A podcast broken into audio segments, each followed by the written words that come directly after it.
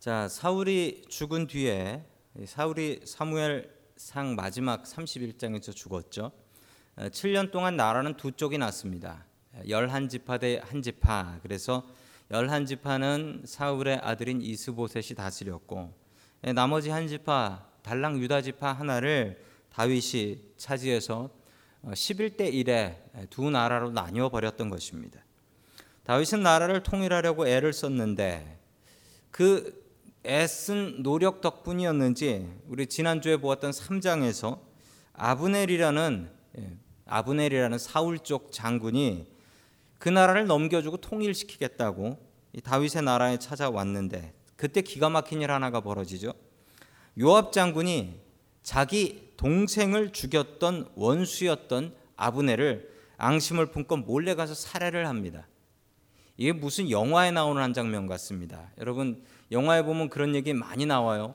북한 측 대표가 통일의 물꼬를 트기 위해서 왔는데 어, 우리 쪽에서 뭐 통일을 원하지 않는 쪽에서 뭐 저쪽 특사를 사살해서 죽이고 그러고 나면 서로 이를 갈며 싸운다. 이런 얘기 되게 많아요. 영화 영화 중에. 뭐 얼마 전에 나왔던 그 TV 드라마도 그랬고 영화 하나도 그렇고. 근데 그 얘기가 보니까 다 성경에서 베낀 거더라고요. 성경에 그냥 다 있어요. 무슨 영화 같지 않습니까? 통일을 위해서 특사가 왔는데 아 이거 특사가 가가지고 자객한테 한 방에 그냥 하늘나라로 가버렸다. 여러분 양국의 관계가 이제 급속히 악화될 것은 불을 보듯 뻔하지요. 하나님께서 어떻게 이 문제를 해결해 주실까요? 자, 우리 4장을 보면 하나님께서 어떻게 기가 막히게 이걸 풀어 주시나 볼 수가 있어요. 이걸 보면서 우리도 소망을 가질 수 있습니다. 우리의 방법이 다 막혔을 때 우리가 뭘 해야 되나? 하나님의 방법을 기도하면서 기다리면 됩니다. 첫 번째 하나님께서 우리에게 주시는 말씀 기회주의자가 되지 말라. 이거 전에 한번 나왔던 얘기인데요. 기회주의자 누구였습니까? 1장에서 나왔던 아말렉 청년 이야기입니다. 그런데 또 기회주의자가 나와요. 이 나라가 바뀌면요. 왕이 바뀌면 이제 어느 왕한테 붙어야지 사느냐, 뭐 줄을 잘 서야 된다라고 하죠. 그래서 여기저기 붙는 그 기회주의자 철새 같은 사람들이 많이 나타납니다. 자, 예상했던 반응이 아까 읽었던 1절에서 나오는데 사울 쪽 나라는 공포와 두려움에 휩싸이게 됩니다. 그 대단한 아브넬 장군이 아브넬 장군이 헤브론 다윗 쪽에 갔다가 칼에 맞아서 죽었다. 이 얘기가 돌면서 이 사울 쪽은 기가 막히고 그리고 사울 쪽은 더 이상 이 다윗 쪽과 대화하지 않으려고 문을 닫을 것이 분명합니다. 자, 그런데 그 상황에서 참 재밌는 것은 그 상황에서 이 사울 쪽 군부에서 쿠데타가 일어납니다. 쿠데타가 일어나는 이유 왜냐하면 number one이 사라졌기 때문이죠. number one이 사라지면 그 밑에 있었던 사람들이 뭐 number two, number three 뭐 이렇게 싸우는 게 아니고 그냥 막 올라와서 막 싸웁니다. 그래서 number two, number three가 number one, two 되는 게 아니더라고요. 통제가 되지 않으니까 이 군인들이 들고 나서는 겁니다. 자, 우리나라도 그런 역사가 있었죠. 우리나라도 우리나라도 그 군인 쿠데타 해 가지고 대통령 됐을 때 그 쿠데타 일으킨 대통령이 number one number two가 아니었어요. 영 그 넘버로는 셀 수도 없는 사람이 그냥 콱 쿠데타 일어나 가지고 예, 쿠데타 일으키는 겁니다. 자, 그렇게 쿠데타를 일으킨 사람들이 있습니다. 우리 2절 말씀 같이 보겠습니다. 시작. 그때 사울의 아들 이스보셋에게는 부엔 아롯 사람 림몬의 아들로서 베냐민 사람이다. 부군 지휘자의 두 사람이 있었으니 한 사람의 이름은 바하나요 또 한 사람의 이름은 아, 또한 사람의 이름은 레갑이었다. 그 사람은 에로 사람도 베냐민 족속도 아멘. 이 두 사람이 이스보셋을 죽입니다. 이스보셋을 죽여요. 그리고 목을 잘라 가지고 참 흉악하죠. 그런데 예전의 전쟁은 그랬어요. 요즘은 전쟁이 뭐 총 맞아 죽는 거지만 예전에는 칼에 찔려 죽는 거였고 뭐 사람을 죽였으면 죽인 증거로 뭐 사진 찍어 가는 게 아니라 목을 베 가지고 갔다고요. 목이 떨어지면 분명히 죽은 게 맞죠. 그래서 그 증거로 목을 잘라 가지고 이 이스보셋 왕이죠. 왕의 목을 잘라 가지고 다윗에게로 증거를 가지고 갑니다. 여러분 이스보셋이 죽으면 끝인 거죠. 왜냐하면 이스보셋이 죽고 나면 나라가 통일되는 거 아닙니까? 두 나라가 하나로 합쳐지는 거죠. 그런데 여러분 왜 이스보셋이 목을 잘라서 갔을까요? 그 이유는 가서 칭찬받고 높은 자리에 오르려고. 즉 이 레갑과 바하나는 단순히 나라를 통일하겠다는 의미가 아니고 여기서 꼼짝없이 다윗한테 당하면 우린 죽은 목숨이니까. 왜냐하면 거기 장군 아닙니까? 그러니 다윗한테 당하면 꼼짝없이 죽는 목숨이니까 우리가 선수를 먼저 치자. 우리가 왕의 목을 먼저 베어가서 다윗에게 가져가면 다윗이 우리를 칭찬해 줄 것이다. 그리고 우리에게 한 자리 좋은 자리 줄 것이다. 우리 덕분에 통일된 거니까. 자, 이전에 나온 아말렉 청년 생각납니다. 기회주의자. 다윗이 용서하지 않습니다. 사무엘 하 1장을 아마 읽어보지 않고 레갑과 바하나가 이런 반란을 일으킨 것 같습니다. 물론 그때 성경에 쓰여져 있지 않았겠지만요. 자, 여기 붙었다 저기 붙었다 하면 안 됩니다. 우리가 붙어야 될 분은 오직 한 분, 하나님이십니다. 여러분, 하나님을 우리의 삶의 원칙과 기준으로 살아갈 수 있기를 주님의 이름으로 간절히 축원합니다. 아멘. 두 번째 하나님께서 우리에게 주시는 말씀은 원칙을 지키는 사람이 되어라라는 말씀입니다. 원칙을 지키는 사람이 되라. 자, 레갑과 바나 원칙이 없었습니다. 원칙은 그냥 내가 살 수 있는 곳, 나한테 좋은 걸 줄 수 있는 임금, 그런 나라 있으면 난 어디라도 간다. 이런 생각이었던 거죠. 자, 그런데 완전히 반대로 살았던 사람이 하나 있습니다. 다윗입니다. 이런 어려운 세상에서 이렇게 바뀌 여러 가지가 혼미한 세상에서 원칙을 지키고 살아가는 사람이 있었는데 바로 다윗입니다. 여러분 사람들은 참 다릅니다. 어떤 사람은 원칙이 아니라 자기 변덕대로 살아가는 사람이 있고 자기 마음 내키는 대로 살아가는 사람이 있습니다. 그런 사람이 옆에 있으면 참 골치 아프죠. 왜냐하면 모두 다 그 사람 눈치 보고 살아야 되니까. 원칙이 있어야 됩니다. 원칙이 있는 교회가 아름다운 교회고 원칙이 있는 가정이 그리고 원칙이 있는 나라가 아름다운 나라입니다. 요즘 한국 보면서 뉴스 보면서 여러분 경악을 금치 못하시죠. 어, 왜 경악을 금치 못하세요? 여러분 그 이유는 이 나라가 원칙이 없다라는 겁니다. 이 나라가 원칙이 없다. 틀린 원칙이면 고치면 되는데 아예 원칙이 없으면 이걸 어떻게 고치겠습니까? 정치인들을 보면 이런 원칙이 있는 사람이 있고 원칙이 없는 사람들이 참 많이 있습니다. 어제는 요당에 붙어 있었는데 오늘은 자고 일어나 보니 요당으로 건너가서 충성을 다하고 있으면서 그때 그건 내가 실수한 거다. 이거 아니다. 틀렸다. 다 틀렸다라고 욕을 하는 걸 보면 여러분 요거 정말 말이 안 되는 것 같습니다. 그런데 여러분 다윗이 참 존경받을 만한 이유는요. 여러분 다윗은 원칙이 있었다는 거. 참 이런 사람 드물죠. 여러분 이런 정치인이 있으면 참 행복하겠고 이런 왕이 있으면 정말 정말 행복할 것 같습니다. 다윗은 이래도 저래도 변함없는 원칙을 가지고 있었다는 거죠.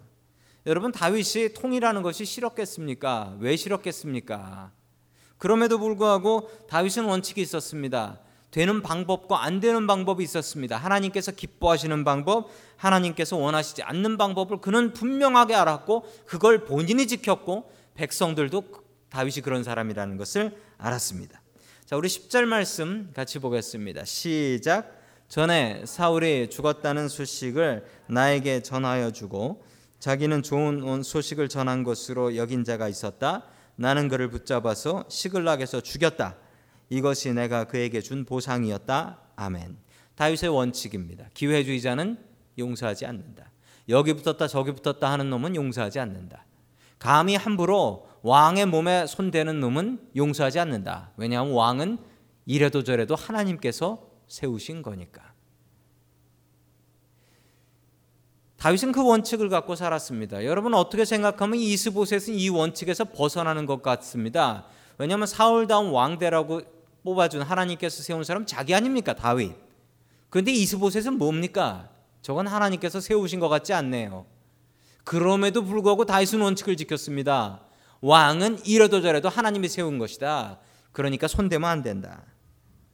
자기 마음속으로는 벌써 몇 번이나 사울 죽였을지도 모릅니다. 그럼에도 불구하고 다윗은 원칙을 지켰습니다. 동일하게 처리해 줬습니다. 통일의 기쁨이 기쁨이 아니었습니다. 여러분 무엇인가 목적이 있어서 그 목적을 위해서 방법을 아무거나 가져가는 것 이거 하나님께서 원하시는 게 아닙니다. 이건 하나님이 원하는 방법이 아니라는 확신을 그는 가지고 있었습니다.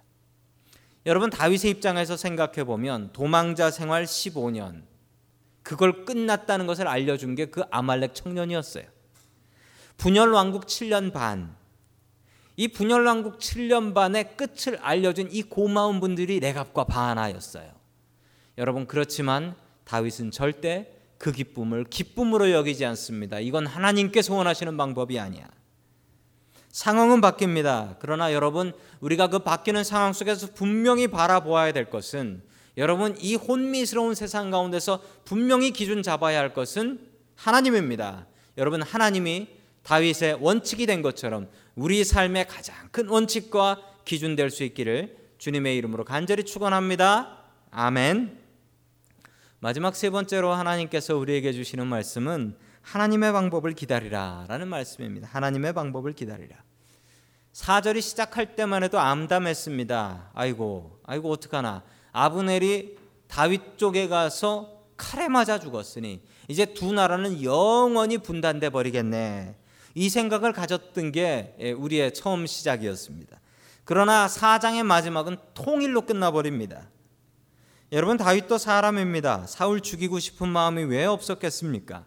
그러나 아무리 힘들어도 다윗은 하나님의 방법을 기다렸습니다. 내 방법은 문제를 일으키지만 하나님의 방법은 완벽합니다. 여러분 아멘입니까? 아멘입니다. 내가 머리 써서 내가 세운 계획은 불완전해서 문제를 일으키지만 하나님의 방법은 완벽합니다. 여러분 그런데 그 완벽한 방법 기다리는 게 좀 힘들어요. 22년 반. 여러분 그런데 느려도 하나님의 방법 기다리셔야 합니다.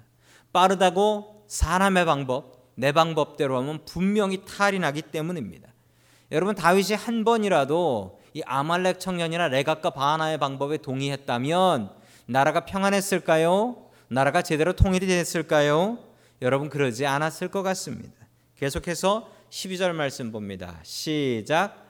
다윗이 젊은이들에게 명령하니 젊은이들이 그 두 사람을 죽이고 그들의 손과 발을 모조리 잘라낸 다음에 그들의 주검을 헤브론 연못가에 매라매었다. 그러나 이스보셋의 헤브론에 있는 아브넬의 무덤에 묻었다. 아멘. 다윗의 원칙대로 레갑과 바하나는 죽였습니다. 손발을 다 잘라버렸다라고 합니다. 그리고 그의 시신을 시신을 전시해서 사람들이 보게 했습니다. 하나님께서 세우신 왕을 처치하는 자는 이렇게 될 것이다라는 본을 보여주신 것이죠. 자, 그 다음에 이 이스보셋 왕의 머리, 이 머리는 어떻게 했냐면 잘 묻어 주었다라고 합니다. 어디다 묻었냐면 헤브론에 있, 예, 헤브론에 있는 아브넬의 무덤에다 묻었다. 이게 조금 문제가 있습니다. 왜냐하면 여러분 지난주 3장을 보신 분들은 아시지만 이 아브넬과 이스보셋 사이는 별로 좋지 않았기 때문입니다.